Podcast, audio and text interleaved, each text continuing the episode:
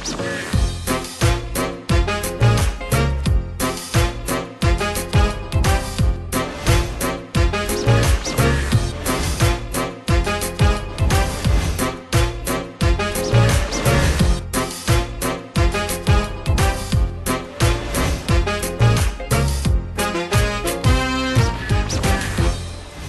ดีครับนี่คือช่วงเวลาของคุณกับผมแจ็คไรเดอร์ในรายการครูที่ปรึกษาครับแล้ววันนี้ผมมาพร้อมกับผอ.ขอปรึกษาครับนะฮะต้องบอกว่าเป็นรองผู้อำนวยการโรงเรียนนะฮะชื่อเพราะมากๆฮะโรงเรียนธนินทรวิทยากำลังสงสัยครับเกี่ยวกับเรื่องของ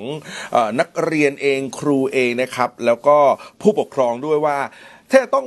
นะฮะเปลี่ยนแปลงทางการศึกษานะครับทำอย่างไรที่พวกเขานั้นจะสามารถทำให้การเปลี่ยนแปลงในครั้งนี้นั้นมีผลที่ทำให้การศึกษานั้นเปลี่ยนไปสู่หลักสูตรฐานสมรรถนะได้นะครับวันนี้จะได้คุยกับนะฮะผอ.ขอปรึกษาของผมนะครับคุณสุภานีสินชัยนะฮะรองผู้อำนวยการโรงเรียนธนินทรวิทยาครับสวัสดีครับอ่าต้องใช้คำว่าท่านรองขอปรึกษาแล้วล่ะครับแบบนี้อ่านะวันนี้จะได้ปรึกษานะครับร่วมกับครูที่ปรึกษาของเรานะครับท่านเป็นนักจิตวิทยาการศึกษาครับต้อนรับครูใหญ่ผอ.วิเชียรชัยบังสวัสดีครับสวัสดีครับเอาละครับวันนี้มีเวลายี่สิบนาทีในการคุยกันนะครับนะพร้อมไหมฮะพร้อมค่ะถ้าพร้อมแล้วเริ่มปรึกษาครูใหญ่ได้ครับค่ะประเด็นในวันนี้ค่ะเรื่องของหลักสูตรฐานสมรรถนะค่ะคุณครูใหญ่คือประเด็นนี้เป็นประเด็นใหม่นะคะสำหรับโรงเรียนหลายๆโรงเรียนเลยก็คิดว่าน่าจะเป็นประโยชน์กับการถามคำถามในวันนี้นะคะ ค, คำถามในวันนี้ค่ะก็เกี่ยวข้องกับเป้าหมายของนักเรียนแล้วก็ตัวผู้ปกครองในบริบทของโรงเรียนในเมืองอะค่ะที่จริงๆแล้วอะเขามีเป้าหมายที่เรียนเพื่อที่จะสอบเข้าเรียนต่อในชั้นระดับที่สูงขึ้นต่อๆไปอะค่ะทำให้มีข้อกังวลนะคะเรื่องของการปรับเปลี่ยนหลักสูตรที่เกิดขึ้นแล้วจะมีผลกับการสอบเข้าเรียนในโรงเรียนที่มีชื่อเสียงหรือโรงเรียนที่เขามุ่งหวังจะเข้าเรียนได้หรือไม่แล้วในขณะเดียวกันครูใหญ่ครูผู้ปกครองหรือว่าตัวนักเรียนเองอะค่ะจะปรับตัวอย่างไรดีคะต่อการเปลี่ยนแปลงการศึกษาไปสู่หลักสูตรฐานสมรรถนะนี้ค่ะคือคำถามคือไอ้คำว่าฐานสมรรถนะพอมันถูกเอาเข้ามาอยู่ในหลักสูตรแล้วเนี่ยมันจะส่งผลอย่างไรต่อการศึกษาที่เป้าหมายของเขาคือการสอบเข้ามหาวิทยาลัยระดับที่สูงขึ้นใช่ค่ะนะฮะครูใหญ่ครับประเด็นนี้ขอคำปรึกษาหน่อยครับหลักสูตรฐานสมรรถนะก็ไม่ได้มีเป้าหมายที่จะเป็นแบบนั้นนะการสอบแล้วก็การเข้าเรียนโรงเรียนที่มีชื่อเสียงการมีความรู้เยอะๆการเรียนสูงๆได้ปริญญาเนี่ยก็อยู่บนกระบวนทัศน์เก่าของการศึกษานะแน่นอนว่าทำไมผู้ปกครองยังเชื่ออย่างนั้นเพราะผู้ปกครองก็ยังยังเชื่อติดตรึงอยู่กับหมายเซตนี้ไงทีนี้เรารู้ว่าเราไม่สามารถเปลี่ยนหมายเซตนี้ทันทีใช่ไหมเราต้องการเคลื่อนหมายเซตนี้ออกไปในบริบทโลกที่มันเปลี่ยนแปลงเร็วมากตอนนี้ความต้องการมากกว่าความรู้นะมากกว่าทักษะก็คือความต้องการการตอบสนองต่อปัญหาไอการตอบสนองต่อปัญหาเนี่ยเขาเรียกสมรรถนะถ้าตอบสนองต่อปัญหาได้ผลดีลุล่วงได้ดีก็คือมีสมรรถนะทีนี้ในเมื่อผู้ปกครองยังรู้สึกว่ายังเชื่อว่าการสอบการได้เรียนสาขาดีๆการได้เรียนโรงเรียนดังคือความสำเร็จทางการศึกษาเรารู้ว่าอันนั้นไม่ใช่ละตัวเรานักการศึกษาเนี่ยเราต้องจัดการศึกษาให้กับผู้ปกครองจัดขอบจัดกระบวนการในนู้นผู้ปกครองเข้าใจค่อยๆเปลี่ยนความเชื่อว่าอ๋อจริงๆแล้วเนี่ยเด็กหรือสังคมปัจจุบันเนี่ยต้องการการตอบสนองจากสมรรถนะจากตัวทักษะใหม่ๆที่จะให้เท่าทันกับบริบทและปัญหาที่มันเข้ามาถังถมเข้ามาอย่างรวดเร็วเนี่ยได้ตัวนี้คือเนื้อหาสาระต่างหากที่ที่เราต้องไปทำแต่เราไม่กล่าวโทษแน่นอนว่าอันนี้คือมิติของคำอธิบายในเรื่องของหลักการแต่ความจริงถ้าเราจัดกระบวนการเรียนรู้ฐานสมรรถนะอย่างแท้จริงนะโยนโจทย์โยนสถานการณ์โยนปัญหาให้เด็กแล้วเด็กเผชิญปัญหานั้นชนะทุกครั้งทุกครั้งที่เขาชนะปัญหานั้นได้ชนะโจทย์นั้นได้หมายถึงตีความได้ว่าเขาไปค้นคว้าจนพบความรู้หลักสำคัญสำคัญต่อเรื่องนั้นมีทักษะสำคัญสำคัญต่อเรื่องนั้นมีคุณลักษณะบางอย่างที่จะเอาชนะเรื่องนั้นได้ในที่สุดเนี่ย อ้ตัวที่เขาได้ทั้งความรู้ทักษะและคุณลักษณะนี้แหละก็จะไปสู่การสอบได้เองแล้วผมกับเชื่อว่าคนที่ผ่านกระบวนการเรียนรู้ฐานสมรรถนะอย่างแท้จริงเนี่ยมันจะได้คุณลักษณะที่สำคัญอย่างหนึ่งคือการกัดไม่ปล่อยความมุมานะเห็นโจทย์แล้วกัดไม่ปล่อยอ่านโจทย์แล้วต้องเคลียร์จัดกัดไม่ปล่อยก็ต้องคำเอาชนะให้ได้ไม่ละกลางทางอันนี้ก็ยังส่งผลทำให้เขาสอบได้ด้วยนะความหมายของผมคือถ้าไปฐานสมรรถนะที่แท้จริงนะในที่สุดจะสอบได้และสอบได้ดีด้วยแต่ผมก็ไม่อยากให้มองว่าหลักสูตรฐานสมรรถนะเป็นเครื่องยืนยันว่าจะไปสู่การสอบแต่มันคือเครื่องยืนยันในการที่จะใช้ชีวิตในโลกปัจจุบันนี้ให้ดีให้มีคุณภาพต่างหากทีนี้คำตอบนั่นหมายถึงจะต้องแยกความคิดกันเมื่อกี้ผมฟังอาจารย์พูดแล้วก็คือทั้งการปรับตัวของผู้ปกครองเองนักเรียนเองเนี่ยนะครับจะทำอย่างไรแต่เหมือนคำตอบของครูใหญ่แยกเป็นสองประเด็นชัดเลยครับถ้าเจาะประเด็นผู้ปกครองแน่นอนผู้ปกครองมี mindset หนึ่งซึ่งถูกปลูกฝังมาไม่ผิดเลยครับแต่มันเป็นมันถูกต้องเมื่อโลกยุคหนึ่งครับถูกไหมฮะแต่วันนี้โลกมันกำลังเปลี่ยนไปเพราะฉะนั้นถ้าจะปรับเปลี่ยน mindset ของผู้ปกครองต้องขอบครับต้องไปกระบวนการนั้นครับแต่ถ้าเป็นนักเรียนเมื่อให้เขาได้ฝึกสมรรถนะจริงๆเขาจะค้นพบว่าสิ่งนี้แหละจะส่งผลให้เขาไม่ว่าเขาจะไปสอบต่อหรือจะไปอย่างไรกับชีวิตต่อเขาจะมี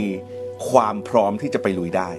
ถูกไหมฮะถูกครับอ่านะฮะเพราะฉะนั้นเคลียร์ไหมฮะเคลียร์ค่ะอ่ะเคลียร์แบบนี้ฮะเราไปกันต่อสิบสี่นาทีที่เหลือครับถ้าพร้อมแล้วปรึกษาครูใหญ่ต่อครับค่ะประเด็นคำถามนี้น่าจะสอดคล้องกับคำตอบของครูใหญ่เมื่อกี้นี้ค่ะเรื่องของการปรับเปลี่ยน mindset หรือกรอบความคิดค่ะก็คือว่าบุคคลที่แวดล้อมตัวเด็กที่เป็นส่วนสำคัญเลยค่ะต่อการเปลี่ยนแปลงของเด็กก็คือครูและผู้ปกครองค่ะทีนี้ถ้าโรงเรียนหรือสถานศึกษาค่ะจะนำครูและผู้ปกครองให้เขามีกรอบความคิดที่เติบโตหรือ growth mindset เพื่อที่เขาจะพร้อมเรียนรู้แล้วก็ปรับเปลี่ยนบทบาทของตัวของทั้งครูและก็ผู้ปกครองค่ะซึ่งในยุคสมัยปัจจุบันครูผู้ปกครองก็ไม่ใช่ผู้สั่งสอนละแต่จะต้องเป็นในรูปแบบของการเป็นโค้ชแบบนี้ค่ะแล้วแนวทางการจัดการเรียนการสอนก็เช่นเดียวกันก็ต้องปรับเปลี่ยนให้สอดคล้องกับยุคสมัยปัจจุบันครูใหญ่คิดว่าเราจะมีเทคนิคอย่างไรดีค่ะที่จะนำพาเขาไปสู่โกรธ mindset นี้ได้ค่ะนี่ลุ้นคำตอบครูใหญ่เหมือนกันครับว่าเดี๋ยวตอบแยกสองสองสองอันครูกันหนึ่งผู้ปกครองกันหนึ่งหรือเปล่าอ่ะต้องถามครูใหญ่แล้วครับครูใหญ่ครับให้คำปรึกษาครับตอนแรกเราต้องเข้าใจก่อนว่ามันเกิดขึ้นได้ยังไงคำว่า mindset เนี่ยนะที่จริงมันเกิดจากการรับรู้พอรับรู้แล้วก็เกิดความเข้าใจต่อสิ่งนั้นซึ่งความเข้าใจต่อสิ่งนั้นเนี่ยไม่แน่ว่าจะตรงกับสิ่งที่เรารับรู้นะพอเรารับรู้ปั๊บเราเข้าใจสิ่งนี้ในมุมของเราครับเราก็สร้างความเชื่อนี้ขึ้นและติดตึงในความเชื่อนี้ใช่ไหมครับเพราะการการติดตึงนี้เรียกฟิกไมเซ็ตเพราะถ้าเราจะทำให้เขาโกรธไมเซ็ตคือเขาเชื่อในสิ่งใหม่ที่มาเท่าทันบริบทมากขึ้นเราต้องสร้างกระบวนการเรียนรู้ให้เขาเกิดการรับรู้ข้อมูลที่เท่าทันกับบริบทใหม่อยู่เรื่อยๆอยู่เรื่อยๆแล้วการเรียนรู้เนี่ยต้องเรียนรู้ร่วมกันและวิธีการเรียนรู้ร่วมกันสำหรับครูก็ พี แอล ซี การเรียนรู้ร่วมกันของผู้ปกครองก็ขอบเพราะมันจะเปิดมุมมองและเปิดรับข้อมูลอีกด้านหนึ่ง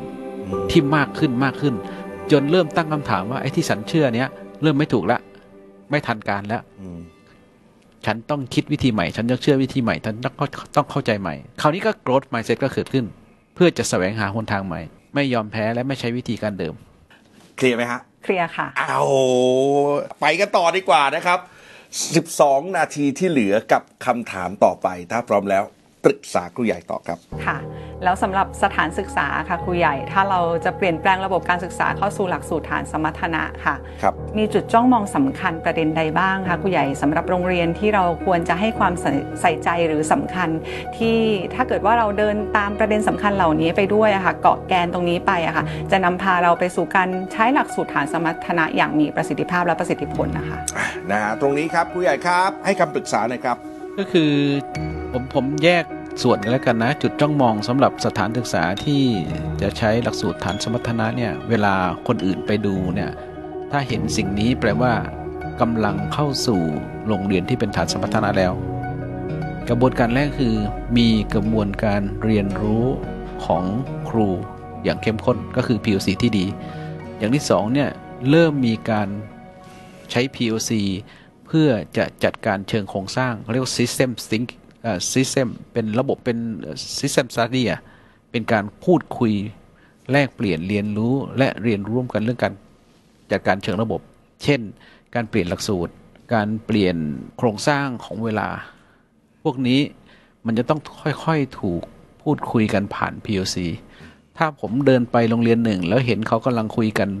หรือกำลังทำงานกันเรื่องการจัดการเชิงโครงสร้างของหลักสูตรหน่วยการเรียนใหม่ๆแสดงว่ามีโอกาสและเป็นจุดจ้องมองหนึ่งว่าโรงเรียนนี้เริ่มเป็นโรงเรียนฐานสวัสดินะทีนี้พอเข้าไปดูเนื้อในเข้าไปดูเนื้อในในเนื้อหาหรือในการเรียนการสอนถ้าห้องเรียนหนึ่งเป็นอย่างนี้มีโอกาสเป็นโรงเรียนฐานสวัสดินะแล้วหนึ่งทุกครั้งที่เข้าไปจัดการเรียนรู้ผมจะไม่เรียกว่าสอนนะทุกครั้งที่เข้าไปจัดการเรียนรู้เนี่ยมีการให้โจทย์ที่สำคัญกับผู้เรียน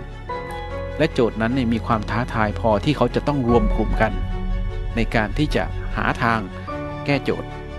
และโจทย์นั้นต้องเป็นโจทย์ที่สอดคล้องกับบริบทไม่ใช่โจทย์โจทย์เดิมๆนะเช่นสมมติว่าตอนนี้เราพูดถึงเรื่อง พี เอ็ม สองจุดห้า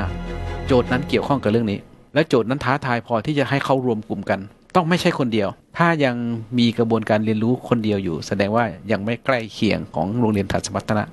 ถ้าร่วมกันเอาชนะโจทย์ใกล้เคียงละแสดงว่าครูไม่ได้ให้ที่คอนเทนต์แต่โจทย์นั้นจะเป็นตัวนำคอนเทนต์เข้าสู่เด็กนำทักษะเข้าสู่เด็กนำความร่วมมือเข้าสู่เด็กแล้วใช้ความพยายามมากพอสมควรในการที่เอาชนะโจทย์นั้นอันนี้เริ่มเห็นแล้วว่าโรงเรียนนี้กำลังจะใช้หลักสูตรฐานสมรรถนะแล้วก็ขณะที่ได้โจทย์และแก้โจทย์เสร็จแล้วเนี่ยกระบวนการสุดท้ายทุกครั้งเราเห็นทุกชั่วโมงเราเห็นกระบวนการ reflection ร่วมกันของครูและเด็กแล้วร่วมกันสร้างข้อสรุปขึ้นไม่ใช่การหยิบยื่นให้จากครูข้อสรุปที่ไม่หยิบยื่นให้จากครูเป็นข้อสรุปที่ร่วมกันทั้งเด็กและครูเราเริ่มรู้แล้วว่าโรงเรียนนี้เริ่มใช้หลักสูตรฐานสมรรถนะแล้ววันจุดจับจ้องในห้องเรียนกับนอกห้องเรียนก็จะเป็นอย่างประมาณนี้ครับเป็นจุดที่ผมถือว่าเป็นเป็นส่วนสำคัญของการสร้างฐานสมรรถนะครับโอ้นะฮะเห็นภาพชัดแบบนี้เคลียร์ไหมครับเคลียร์เหมือนเดิมค่ะเคลียร์เหมือนเดิมโอเคตอนนี้ผ่านครึ่งทางไปแล้วครับเหลือแปดนาทีครึ่งนะครับกับประเด็นคำถามต่อไปรองผอ.ครับถ้าพร้อมแล้วปรึกษาครูใหญ่ต่อครับค่ะขออนุญาตปรึกษาเชื่อมโยงจากเมื่อกี้นี้นะคะครูใหญ่เรื่องของคอนเทนต์เนื้อหาอะไรต่างๆนะคะแล้วถ้าเกิดว่าบริบทของโรงเรียนยังต้องมีการสั่งหนังสือเรียนอยู่อาจจะมีปัจจัยเกี่ยวกับทางภาครัฐเข้ามาเกี่ยวข้องด้วยตัวหนังสือเรียนหรือแบบเรียนแบบฝึกหัดเนี่ยค่ะจะมาถูกใช้ในรูปแบบของการจัดการเรียนรู้ด้วยหลักสูตรฐานสมรรถนะได้อย่างไรคะโอเคในสมัยก่อนโบราณที่เราเคยจัดการเรียนรู้ในรูปแบบเก่าๆก็จะต้องหนังสือเรียนไม่โบราณนะครับเพราะว่าเราที่ผ่านสิ่งเหล่านั้นมาเรายังไม่โบราณใช่อาจจะปีก่อนๆโรงเรียนต่างๆก็จะเคยมีนะคะทีนี้หนังสือเรียนนะคะจะเป็นสรณะเป็นเหมือนกับแผนที่นำทางเลยค่ะของการเรียนในห้องเพราะว่าถึงเวลาเรียนอ้าวเปิดหนังสือใช่ใช่แต่บริบทของหลักสูตรฐานสมรรถนะเปลี่ยนไปแล้วแต่หนังสือเรียนเรายังต้องมีประกอบสั่งอยู่อย่างนี้ค่ะครูใหญ่โรงเรียนจะทำอย่างไรดีอะคะครูใหญ่ครับให้คำปรึกษาก็ง่ายๆเลยก็คือเราเราไม่ได้สอนตามแบบเรียนแล้วนี่เพราะว่าหลักสูตรฐานสมรรถนะจริงๆเนี่ยคือคือตัวที่แบบเพราะตัวขัดแย้งของแบบเรียนเลยนะก็แปลว่าระบบการผลิตแบบเรียนเนี่ยจะมีปัญหามากเลยถ้าใช้หลักสูตรฐานสมรรถนะฐานสมรรถนะเพราะว่าหลักสูตรฐานสมรรถนะเนี่ยมันต้องเริ่มต้นจากการให้โจทย์ที่สอดคล้องกับบริบทถูกไหมเพราะฉะนั้นความรู้ที่เขาจะค้นคว้ามาเอาชนะโจทย์นั้นอ่ะซึ่งทุกวันนี้มันเข้าถึงได้ผ่านโลกออนไลน์ทั้งหมดถูกไหมแล้วยิ่งมีเครื่องมือที่ง่ายมากแชทบอทเร็วมากทุกวันนี้ยิ่งหาความรู้ได้ง่ายแล้วเบ็ดเสร็จด้วยใช่ไหมซึ่งมันทันสมัยมากก็เท่ากับว่ายิ่งเราพยายามที่จะรักษาระเบียบความคิดที่จะต้องให้ใช้แบบเรียนยิ่งเป็นการทำลายกระบวนการ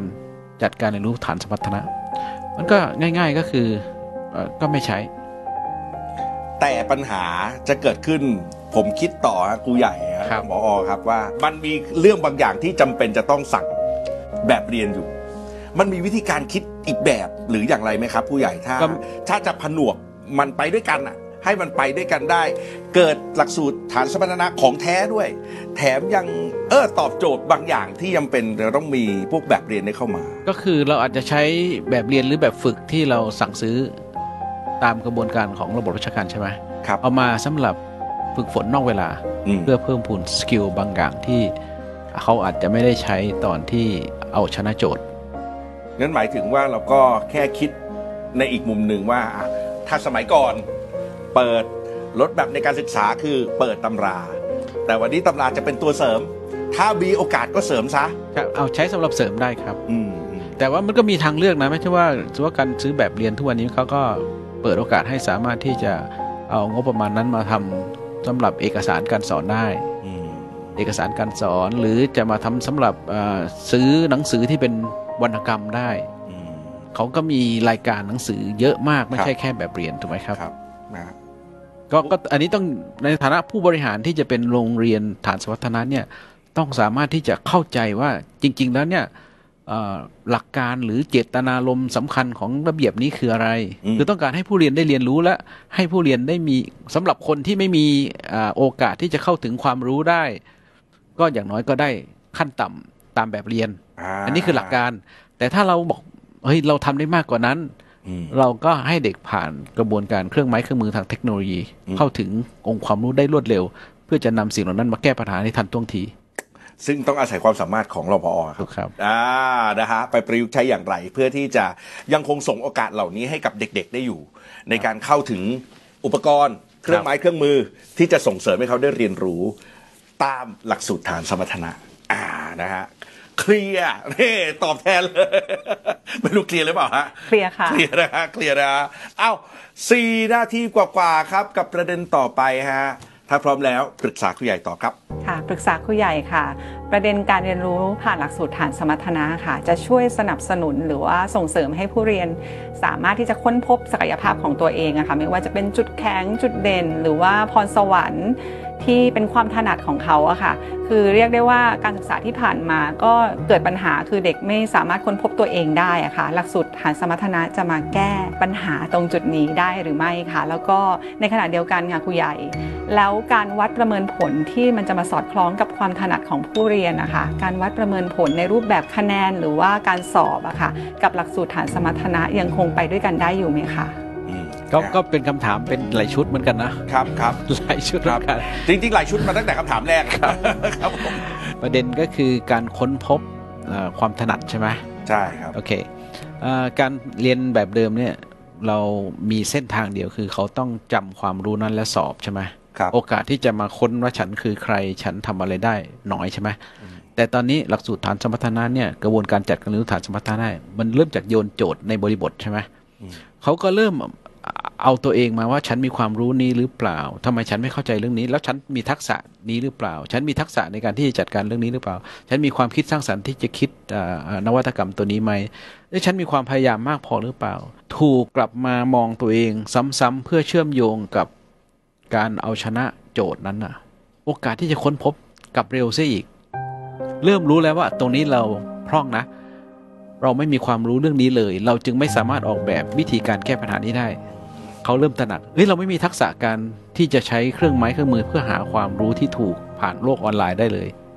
เรายังงมวิธีการโค้ดแบบเดิมอยู่นี่เขาเริ่มเห็นว่าเขาไม่ถนัดเขาก็เติมตรงนั้นได้เองแล้วการชดเชย